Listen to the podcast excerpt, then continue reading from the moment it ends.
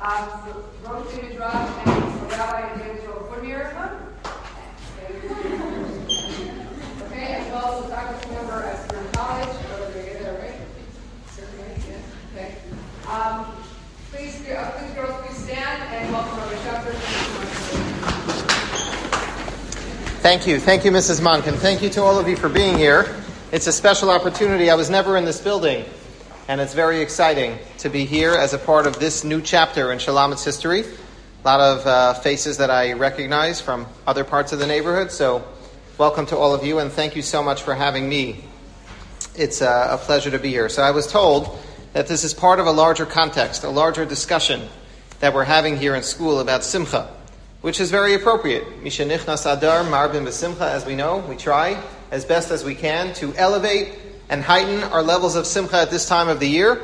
But really, this should be an opportunity for us to think about Simcha and to reflect on being happy people uh, throughout the year. So, what I want to focus on is just that very theme. The Gemara has a very interesting discussion. It's a Gemara Meseches Chulin, Daf Kuf Lamed Tes Beis. The Gemara asks us, as we know, the story of Haman and Achashverosh, of Esther and Mordechai, was not something that happened in the pages of Chumash. This happened much later on in history.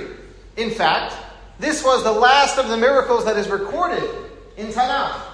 Esther Hamalka writes the story and says, Kisvuni Ladoros. She begs with the leadership of her generation, can you please write down the story that I just experienced, that all future generations should be aware of the great miracle of all that happened during the days of Mordechai and Esther, of Haman and Achashverosh. So the Gemara asks, although this is something that comes up much later on in history, and Megillah Esther is something that is only part of Nach, it's not part of the Torah itself, the Gemara wants to know, Haman min HaTorah minayin.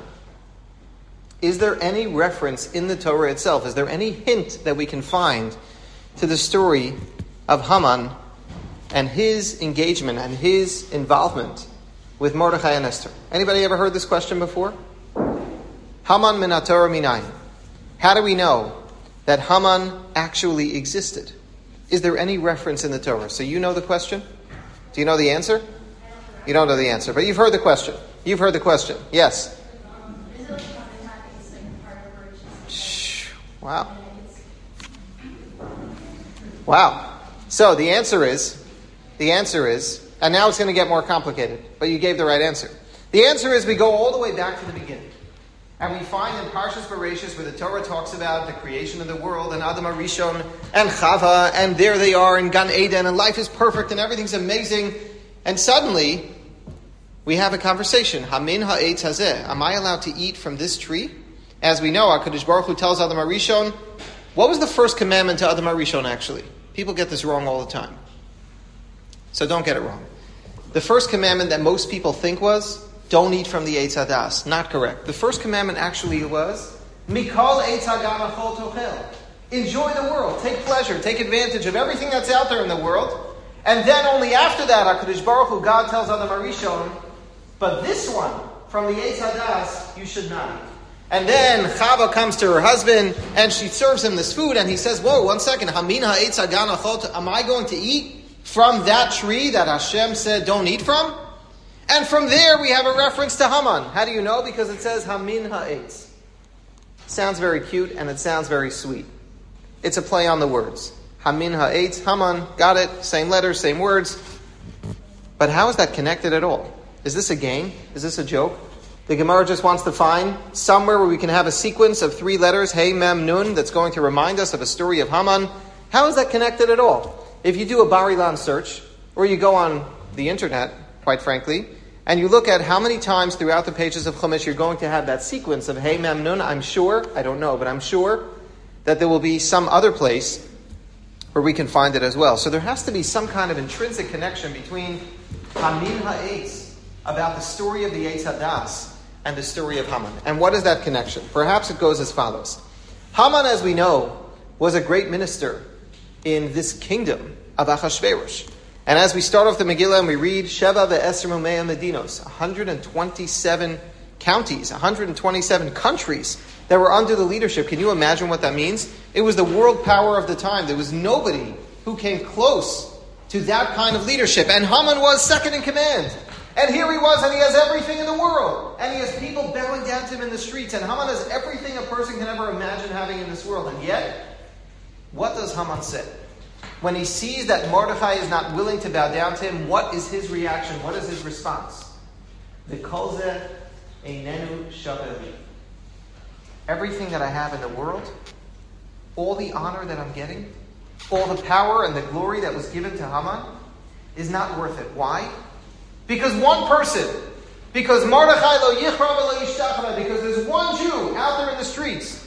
Although you have thousands of people everywhere you go who are celebrating you, if I see that there's one person out there in the world who's not willing to give me the kavod, the dignity, the respect that I feel I deserve, then nothing else is worth it. And that's all I can focus on. And I don't see anything else happening in my life. All I see is that one individual, that one person who's nagging at me, who's not giving me what I deserve, and that's what's taking me over. It's overwhelming me. That's what he focused on. You can be a person who has everything in the world, and one thing goes wrong, and all you're willing to focus on is not the positive aspects of life and everything that you actually do have. The only thing you can bring yourself to focus on is the one aspect of negativity, and you're going to blow it out of proportion, and it's going to overtake your life. But it's a choice that you have made that you're going to focus on this instead of focusing on all of that. That is the same story as the Eitz Hadas. HaKadosh Baruch Hu, God tells Adam Arishon and Chava, take advantage of everything in the world. It's a nice big world out there, and there's so much to enjoy, and there's so much pleasure to have, and there's so much that you can have the opportunity to experience, and yet, what does Adam Arishon do? All he focuses on is that one tree that he's not allowed to eat. Don't want how do you even notice it? There's so many other things to be busy with. That's where your fo- focus is, that's where your mind is, and that's where they made the mistake. That is the connection between Haman Harasha and the story of Adam Arishon and Chava in Gan Eden. You know, there's a story that's told about the Baal Shem Tov. Baal Shem Tov lived in Russia, and one day he looks out his window and he notices Rab Chaikel, the water carrier, is walking down the street, and he sees the water carrier is slowly pedaling through the town, and he has weighty buckets on his shoulders, and his back is hunched over, and he's working so hard. And he calls out to him, and the Baal Shem Tov says, You know, let me give you some chizuk. Rab Chaikel, how's Parnasa? How are things going today? And the man turns to him and he says, You know, I'm so bitter. I'm so frustrated. Life is really horrible. You know, I'm so worn out. I've been doing this every day of my life and I'm so exhausted and it's really, it's weighing on me. And look at my back. I've broken my back as a result of all this water that I'm carrying. And the truth is, after all the work that I do, I don't even generate enough income to bring home food for my family. I have to go pedaling around the streets at night to try to find people's leftovers. I don't have anything. My legs are buckling. My back is hunched over. I feel so insignificant. I feel so worthless. And the Baal Shem Tov turns to him and he tries to give him some chizuk. And the very next day, once again, the Baal Shem Tov is looking out his window and he notices Reb Chaikel, the water carrier, once again. And he calls out to him. He says, Reb Chaikel, Nu, how are you doing today? And he says, you know, I have to tell you, I'm doing really well. And the Baal Shem Tov is surprised. Just yesterday, we had a conversation and you were saying how bitter your life is, how terrible it is, he says, You know, the truth is, how can I think about complaining? I'm an old man. All of my friends have either died or they're too sick to go out to work, but I wake up every morning and I'm so happy that I have the ability and I have the courage to get myself together and to go out and to work and to do something and to be productive. And the truth is, he says, although my legs are buckling and my back is hunched over, and although I'm so weak and I really don't have a lot of energy, somehow the people still continue to hire me for work, which doesn't really make sense because by the time I get to their homes, half of the water is spilled out of my buckets. I don't even do a good job, but the people are nice enough, kind enough, generous enough to hire me anyway. And he says, You know, I'm just so grateful. I come home at nights, I bring a few pennies home, at least I have that. So many of my friends don't have anything to bring home. And I'm just very happy. And the Baal Shem Tov said he was so surprised by the drastic response that was so different from the conversation he had the day before. And he said he then realized and he understood the following Gemara. The Gemara says in Maseches Rosh Hashanah that as we know, Rosh Hashanah is the day of judgment for all of us.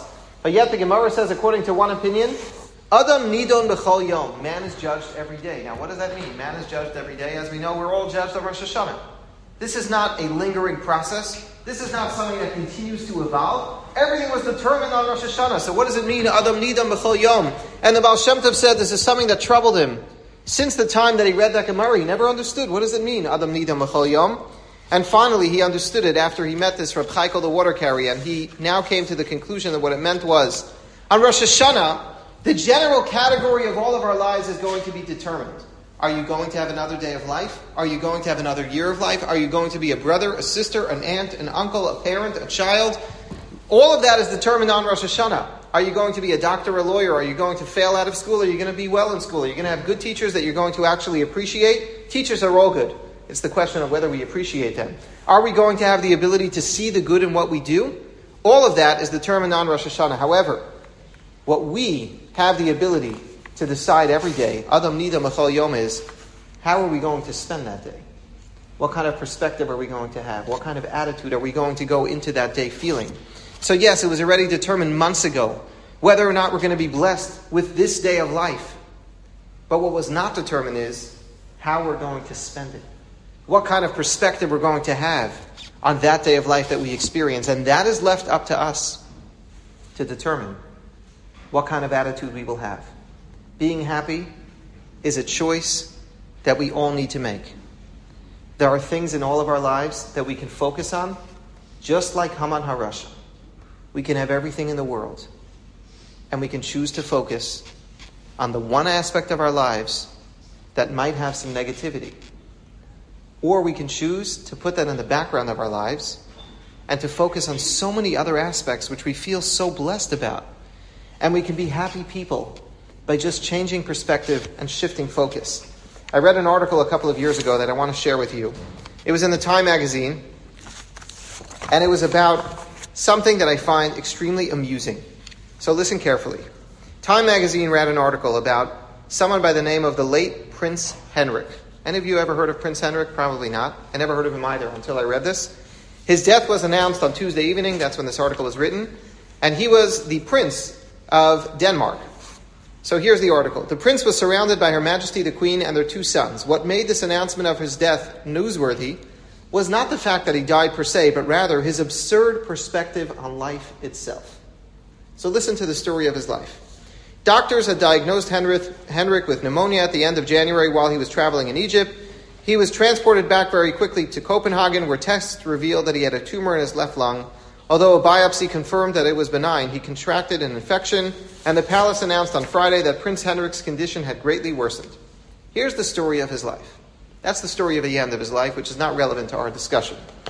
Henrik married Queen Margaret II in June 1967 in Copenhagen, Denmark. In recent years, the prince has made headlines for his displeasure with the title that he was given in the Danish royal family.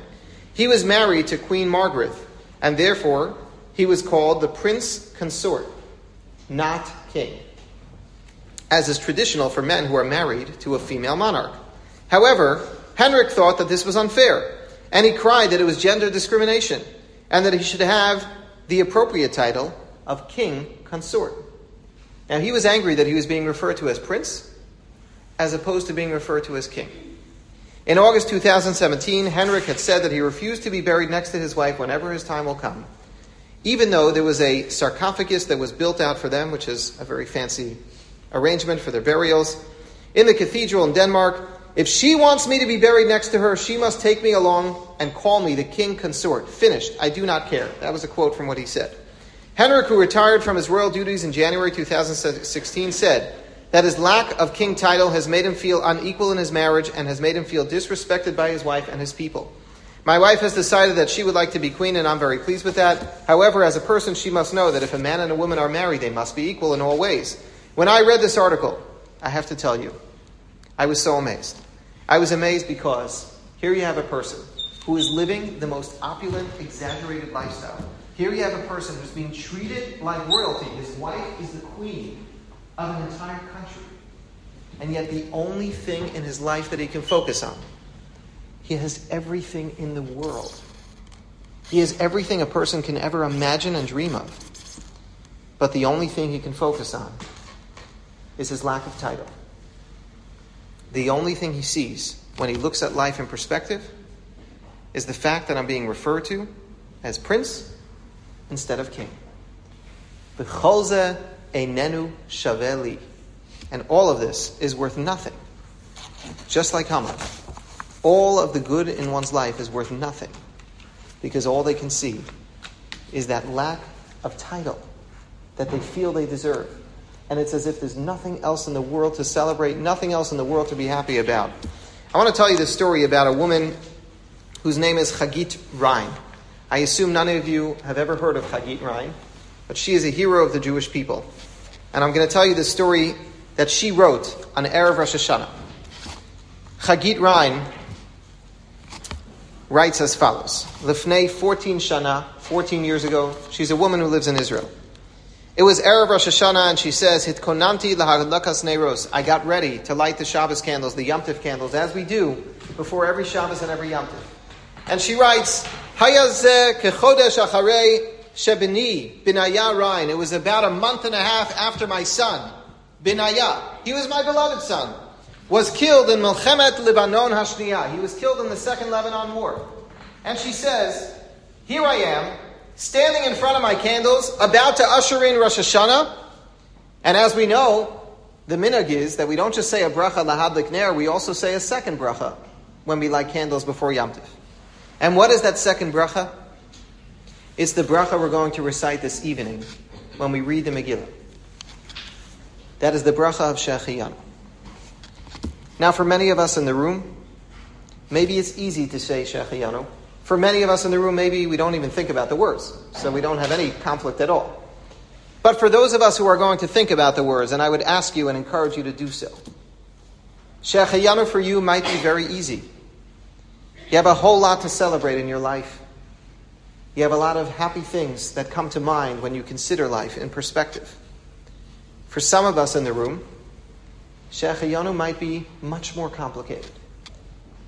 We may be struggling with something internally. We may have something going on in our family. We may have things that are very much weighing down on our minds, that are making us anxious, that are making us feel somewhat depressed. And you're going to stand there in shul tonight, and you're going to listen as we're going to say the bracha of Shehecheyanu, and you ask yourself, what am I thanking HaKadosh Baruch Hu for? For this awful life that I have? for this terrible family situation, for this crazy scenario that I've been put through? That's what I'm saying Shehecheyanu about?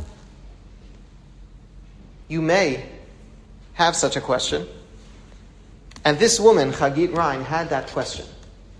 A month and a half after she lost her son in the Second Lebanon War. And here she is, standing in front of the candles, about to make Shehecheyanu, and she's conflicted not knowing what to do.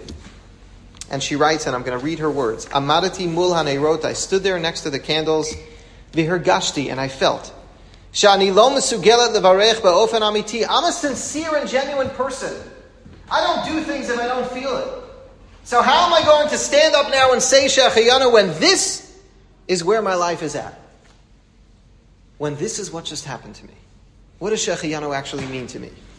How can I say it ba'ofen amiti with a sense of being authentic and honest with myself. Ratziti levarech mehalev, I really wanted to make a bracha from my heart, for her gashti, but I felt that this is so fake, it's not real. I'm being dishonest. Why should I say neharag? I should say Shehecheyanu because God killed my son a month ago. Is that something to celebrate? Is that what I should say Shehecheyanu about? And she said, I stood there crying hysterically. And I said to myself that I'm going to stand here by the candles as long as it's going to take. And she davened. And she said, I asked HaKadosh Baruch Hu, allow me to have the strength and perspective that I should be able to say Shehecheyanu and actually mean it.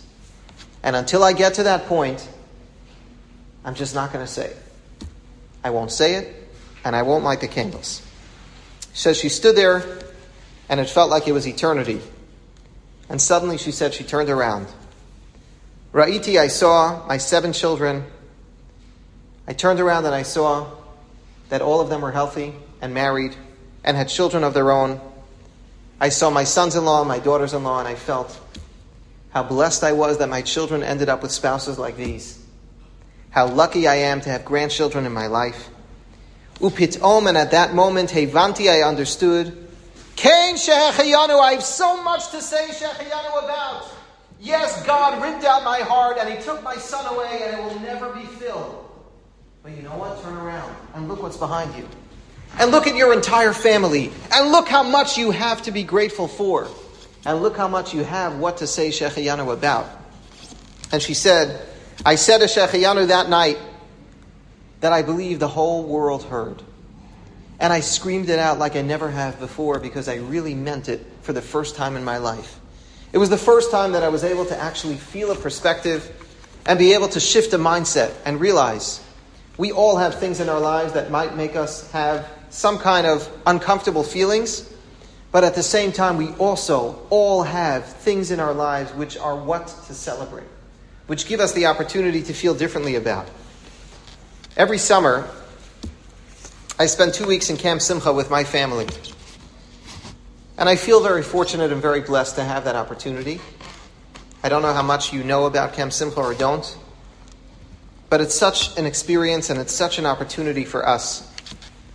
And I feel that I learn so much and gain so much from the campers who are there who give me perspective. And yes, I'm much older than they are, but I actually walk around with a notepad and I take notes about the things that many of the campers tell me over the two weeks that we're there because I'm so inspired by them. Every Shabbos during a meal, there are always a number of campers who stand up and tell their story and try to give chizuk to others who are there. And sometimes I'm so inspired by what they say, when they sit down, I ask them, Can I take your speech? Because I want to take it home with me and share it with other people who are not here to hear you speak. And they always say yes. They're always embarrassed, but they say yes anyway. I'm going to read for you one of those speeches. This is exactly how it was, with all the spelling mistakes and everything else. It's here. And if any of you will take comfort in this speech that I'm going to read, I'm happy to make a copy of it for you later. Because for me, it was so instructive. For me, it was so inspiring, and I hope it will be for you as well. And again, speaks so much to this point of the perspective that having simcha in life, that being a person who can find happiness, is a choice that we all need to make. It doesn't happen by itself all the time, but it's a choice that we all have the ability to make. So I'm going to read this for you from her own words. Good Shabbos, everyone. For those who don't know, my name is Jess Rosenblum. I have her permission to share this. I'm almost 16 years old and I'm from Toronto. I'm a sincere science nerd. I'm a dancer, I'm an athlete, and I'm an animal lover. When I was 10 years old, I began getting headaches, something that I had never experienced before. This seemingly small symptom soon turned into a shocking diagnosis, which was an inoperable brain tumor. My life took a complete 180 degree turn. I went from playgrounds to hospital rooms in the blink of an eye. I felt like my world had come crashing down around me. In fact, I felt as if I wasn't me anymore. I was not a dancer. I was no longer an athlete. I was just a young, sick child who spent every single day in the hospital. My case was very complex, and due to the location of my tumor making my best treatment option 70 rounds of chemotherapy. Understand that. 70 rounds of chemotherapy. During my treatment, I was in the hospital more than I was at home. My days consisted of taking medication and sleeping the rest of the time. As I'm sure many of you can sadly relate, I felt very isolated. I was too sick to see any of my friends. I did not have a strong enough immune system to go anywhere. This was definitely the darkest period of my life. I felt trapped and like I would never escape this dark and gloomy tunnel. Shortly after nine rounds of chemo, I suffered a stroke and was then rushed by ambulance to the hospital. I had an emergency MRI and it showed that my chemo was not working and my tumor had grown.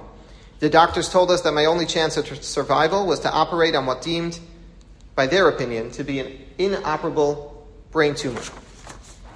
I wanted to give up. I did not want to have a surgery. I just wanted to be done with all my treatments. I just wanted to be healthy. My thinking was so negative, it seemed impossible to see anything good in my life.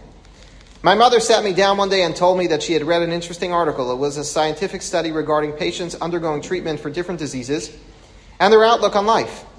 The results showed that the patients who had an optimistic, positive attitude had a much faster and better recovery. I was willing to do anything that would help me recover, so my mother and I started to do gratitude journals. Every night, my mom and I would sit down together and write into our journals. We would write or share out loud what it was that we were grateful for that day, what we valued about ourselves, what our intentions were for the next day, and what stood out in the day that we just experienced. It took us only five minutes, but it made the biggest difference in our lives.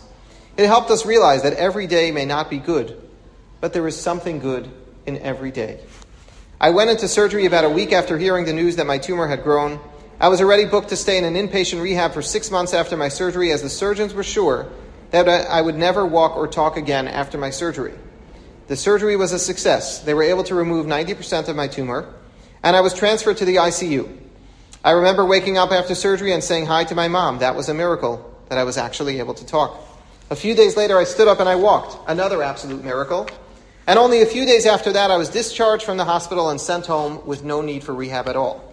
I believe that my miraculous recovery was due to my change in mindset. I went from being totally sick and negative about everything to experiencing the greatest miracles. If that does not want to make you believe in the power of positivity, I don't know what ever will. Fast forward to today, five years later.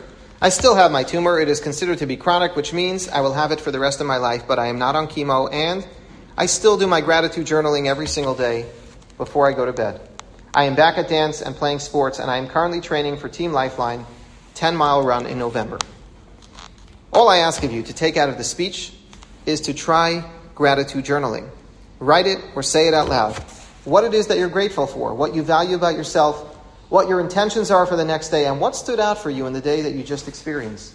Trust me, it will change your life. So let me share a part of my gratitude journal that I am so grateful that I've been transformed from being a 10 year old who was not expected to ever walk or talk again to now being standing here as a teenager who is training for a marathon in November. It's all about perspective. These are choices that we all have the ability and opportunity to make. These are decisions that every one of us, in whatever predicament we find ourselves, we can all find something. Not every day is good, but there is something good in every single day. I find it amusing every year when we read the Megillah and we have young children who dress up as Mordechai and Esther. But the truth is, when you think about the story of Mordechai and Esther, it was a very tragic story. It looks very sweet and very cute when young children dress up as Esther Hamalka and they're running around and they're giving out shalach manos and they're having a great time. But in essence, the story of Esther was a major tragedy. Here you have a wonderful girl. Let's try to depict her in our terms. A girl who went to Shulamith High School, came from a religious family, grew up in the religious community. In fact, she's married to the Gadol Hador, to the leader of the generation. Her husband is a very righteous man. She is a very righteous woman. And now a decree goes out that every woman in town needs to come and be considered for Achashverosh.